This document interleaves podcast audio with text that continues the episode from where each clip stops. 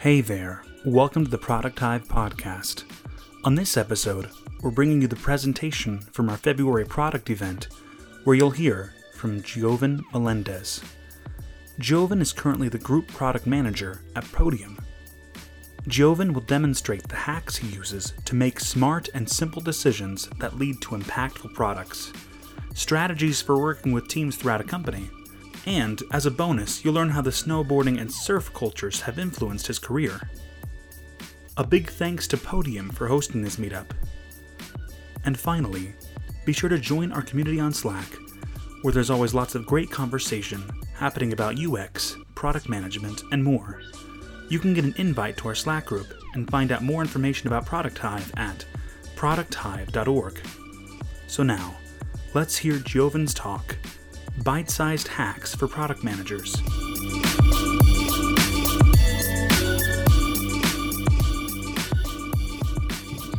So, today the topic is bite sized hacks for product managers or anybody who works in software.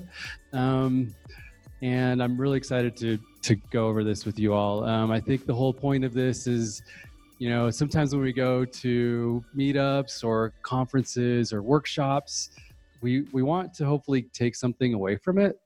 This is sort of like my attempt at like whittling things down that maybe you can try this afternoon or this week next week not this weekend. Um, and yeah we'll see how we'll see how it goes. So little little intro about me. Something that you might not know about me it's a something we do at podium is a little tradition that we sort of share like a, an unusual fact and I was in the made for TV Disney movie, Luck of the Irish, in high school. That's me right there. You can get it on Disney Plus. And a little more about me. This is me. I'm I've got a little kiddo, Gabriel. He's 16 months. My wife Anna. That's at the core. That's that's all that really matters to me in these. Um, so I do product management, you know, as like a side thing after those guys. So so yeah who is this for? What's the what's the whole point of this? So um, i think about like advice that you get and something that stands out to me is I, I heard this adage you guys have probably heard this i'm probably butchering the quote but it's something like the best advice is not following advice or something like that. Like everyone who gives advice it's it's just their context their experience and it's and it makes sense for them right this is sort of like a big caveat disclaimer of like, hey, this I, this seems to be working for me. It might not be the thing that works for you. And just thinking about that is like as as sort of a filter. All right, so here's here's what we're going to cover. There's a few things. If you can see that, the first thing is we're going to talk about some smart and simple designs that I found that lead to impactful products. After that, we'll cover strategies for working within the company, being someone who is great to work with, is something that I think a lot about. And then I grew up surfing and snowboarding, and I found some parallels from those cultures in in my work as a PM. So we could touch on that. So the first one, smart and simple designs that lead to impactful products.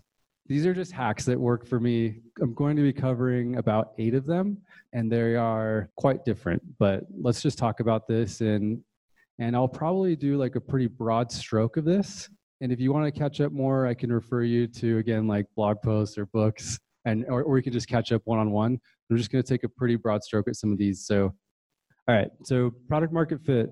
Who who here is working on a product that already exists, not like working on something brand new? So most of us. Okay, me too.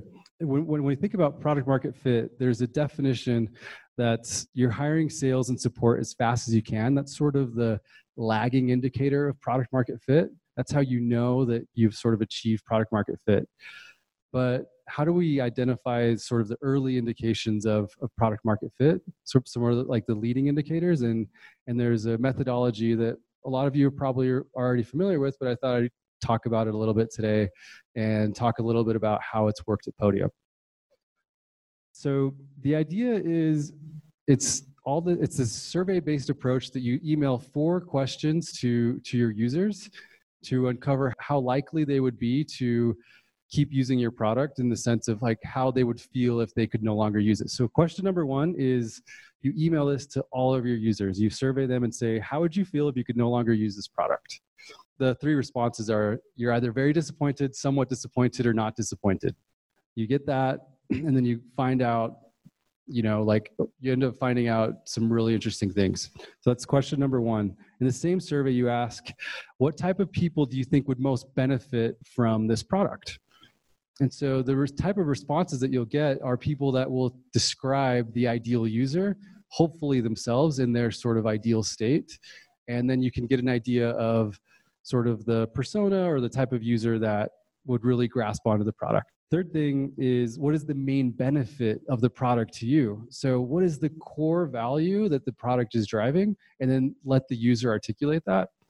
And then the fourth is how can we improve the product for you? So, let us know the features that are most interesting to you and or the problems that you want to solve. Um, let's just get those out and start collecting those. All right. So I'll pause there. The, the, the first one, let's go back to this. How would, how could we or how would you feel if you could no longer use the product? This one, the way you identify product market fit is if you're above 40% of the respondents are in that very disappointed cohort. Um, that's that's sort of something that we've seen. Sean Ellis, who was early at Dropbox, found this. He was on the growth team, and they they found that once they were just north of 40%, then then they saw that they were hiring salespeople as fast as they can, support people as fast as they can, and so that was that was an indicator that okay, people are really latching on to this. So we, have done we've been doing some scoring and benchmarking on our end. Um, most recently, and on a couple of our products, we're just north of that 40%. Most recent one, Slack, is at 51%. Very disappointed, and so it's it's a fun sort of guidepost that we can always say how can we get our how, how might we get our product to you know 50 plus percent or whatever it is just increase the group that are very disappointed that they if they could no longer use the product i think what is maybe like the end goal is 100% of people would be very disappointed. This third question is what is the main benefit of the product to you? That one's really interesting because then you can get an idea of the value that the people are really deriving from the product.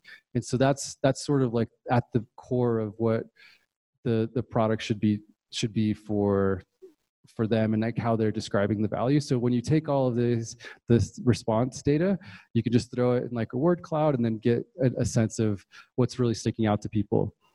And then the last thing is how can we improve the product for you? Then so you what you really want to think about is you build 100% of the things that the very disappointed group asks for. And then so you split your time between 50% of that then 50% of what the somewhat disappointed group asks for because you want to convert that somewhat group to the very disappointed group. And if that but you only build the things that really ladder up to number three as the main benefit. And then you you know politely ignore the the not disappointed groups because they're never going to capture or understand the value of the product. And so whatever you build for them they'll they'll never be satisfied. So it sort of automates the roadmap for you in a sense moving on another hack that i think about is if you're building a new product or a new experience um, I always, we, we have sort of a saying here is like, does it pass sort of the criteria of, is this experience simple? is it useful? Is it fun? And the fun part is is sort of sometimes thought about at the end like how how might we make this a little bit more fun to use a little bit more of a fun experience that's just something i think about that is an easy quick hack to think about as you're planning for something or about to release some code do that quick gut check an example of that that i think about that not saying that we overlook but sometimes isn't as obvious is is just thinking about well, being really deliberate about quality. So building really high quality products takes an incredible amount of discipline, of, amount of behind the scenes discipline, especially as your as your team grows. That's Todd Jackson, who ran product teams at, at Dropbox. An example of that is don't ever sacrifice quality, even if it means stopping the presses at, at the 11th hour. sort of a story that I had was when I when I first learned about this tech world and startups. Um, I w- was fortunate enough to join an early stage company called Scan in San Francisco, and the company was focused on tying offline events to online events, like offline transactions into online transactions. And the way we did that was through a little iPhone Android app that scanned QR codes and barcodes. And we were finding that we wanted to redesign the app into a second version. And we saw that all of the positive feedback in the App Store was it was a fast app. Fast and simple was were sort of the two main benefits that we wanted to really dial up in the second version. And we had we were about to release um, this this we were about to send you know deploy the app and send it through the approval processes at the app store um, and we saw that like the speed wasn't as great as it could have been like we were about we were we really had this high bar and we really wanted to just be like about 50 60 milliseconds less than where where we were able to um, so the experience was you launch the camera the app it goes into a camera and then you could scan a code. But the experience from op- launch app to code scan it wasn't at that sort of threshold that we said it would be double the speed of any other um, app out there if we get it to like this sort of this threshold or threshold and so we almost shipped it and then we stopped and then we stayed up all night. People ended up falling asleep and we got it to that point where it met that mark and then we shipped it. Um, we were we were lucky enough a few times this happened where like any app developer you always want to be above facebook in the app store rankings and we did that a few times. Um, so that was a fun one. Fun to see that old interface. Um, okay so shifting gears from sort of like those the first part to the second part about strategies for working within the company um, and just working with teams throughout a company so, something I think about a lot is our work, whether you're a designer, product manager, whatever you do, our work requires leadership, and leadership requires good relationships. So, the more, the better relationships you have with people, the stronger your team will be. And, and I, I think about that a lot because the stronger the relationship is, the better the communication is. And, and the better the communication is, the the more trust there is with the team. So a second part of that is is sort of this concept of lose the ego.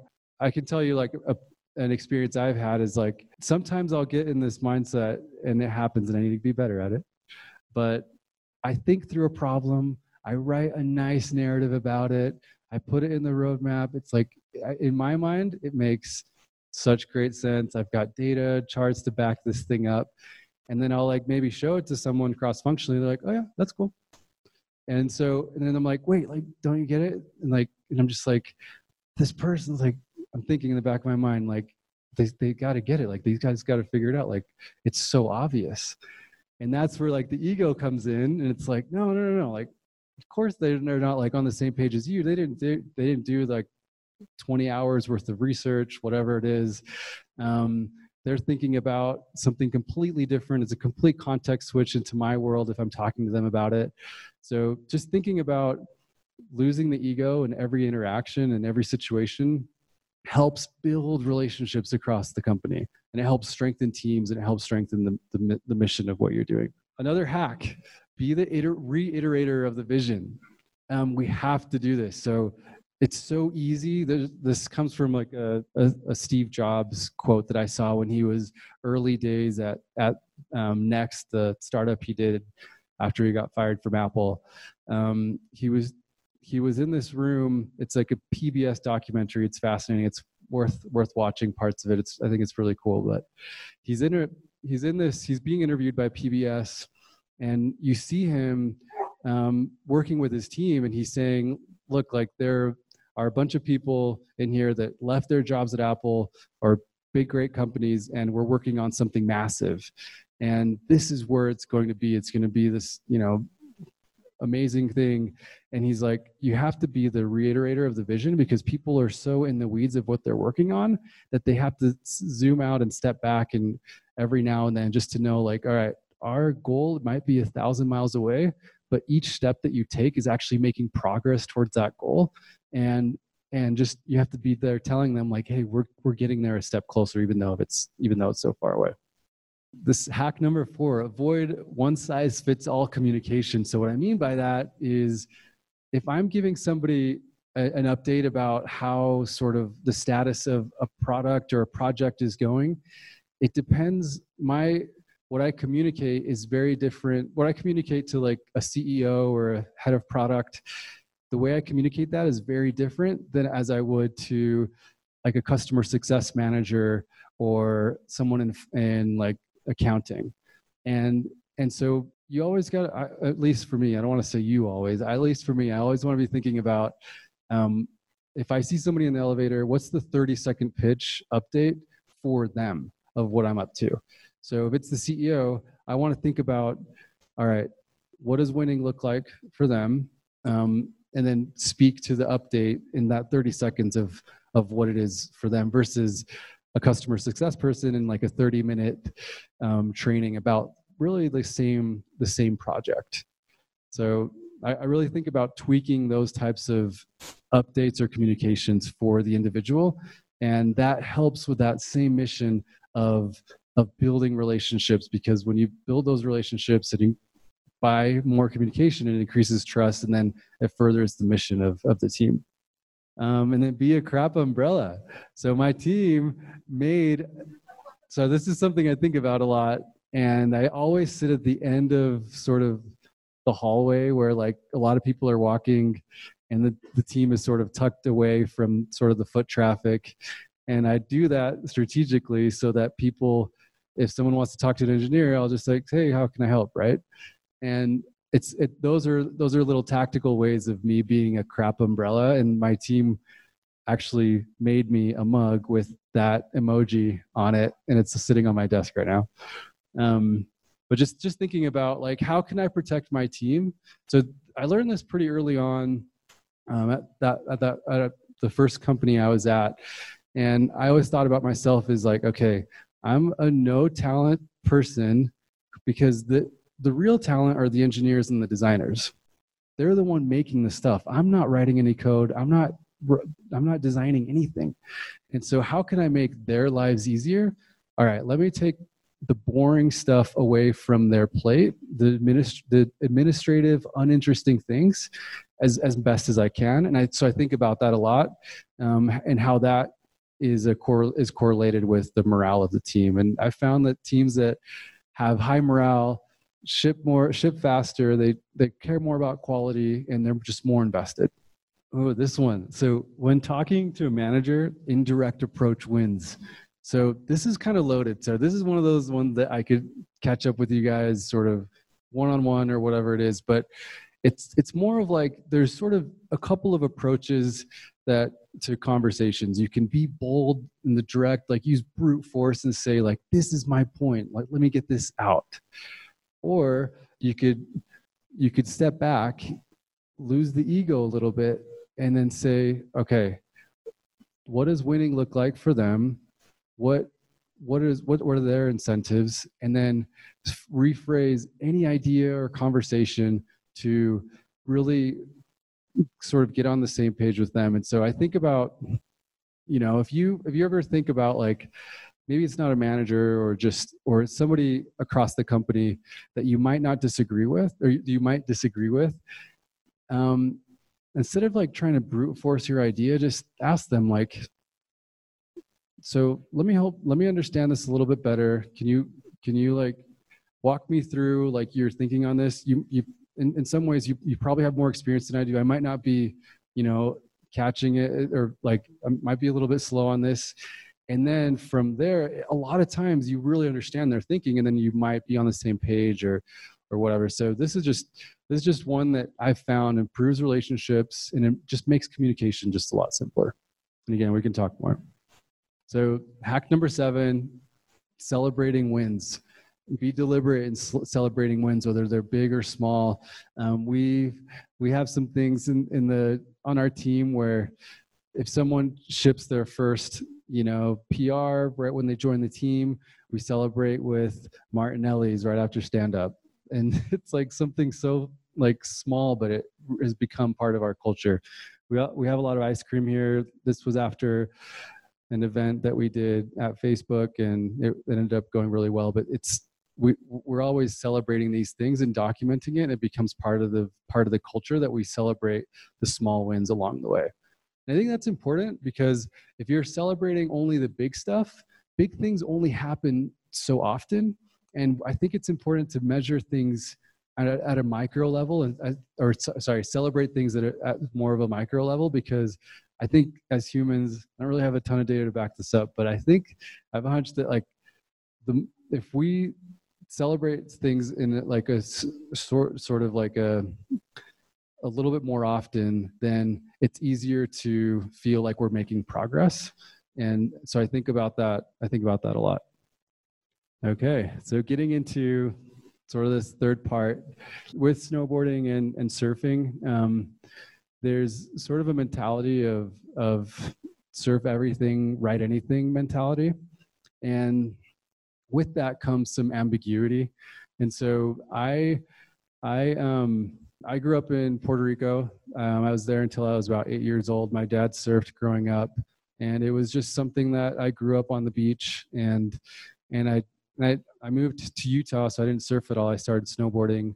And I moved to the Bay Area. I picked up surfing, and um, there's this concept of like dawn patrol where you go surf before before you know the sun comes out and that was really like scary for me honestly because i would, would get out to santa cruz and it would just be pitch black. You just hear these massive like the ocean is just sounds so scary at that time.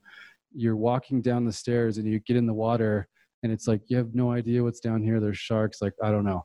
And so the idea of like being okay with this ambiguity or stepping into a situation that you don't really know the exact outcome um, that was just a thing that you do when you're when you're surfing or like when you go snowboarding or if you hike in the back country you don't know if it's going to be like that good of a ride or or whatever it is but similarly when you're building software there's a lot of ambiguity and you just kind of embrace that mentality and and and i think a lot about about how that's sort of affected my work in an indirect way.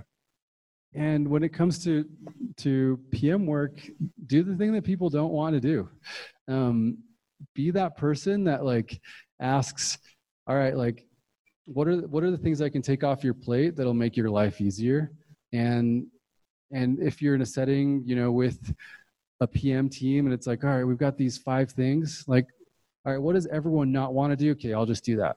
Because again that builds that builds trust that builds like you know you're you're you're being a team player and i think a lot about how that sort of supports the, the mission of the team. And yeah so something something else that i think about back to like that one point just building trust.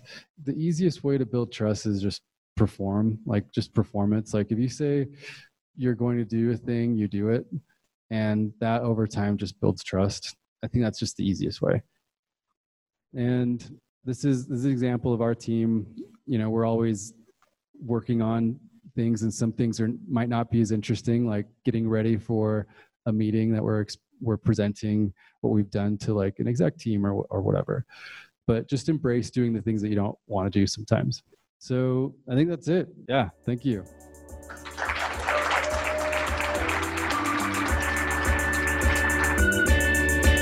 A big thanks to jovan melendez for presenting and again to podium for hosting the event if you learned some things from jovan's talk be sure to share it with your team or share it on twitter and mention us at product underscore hive.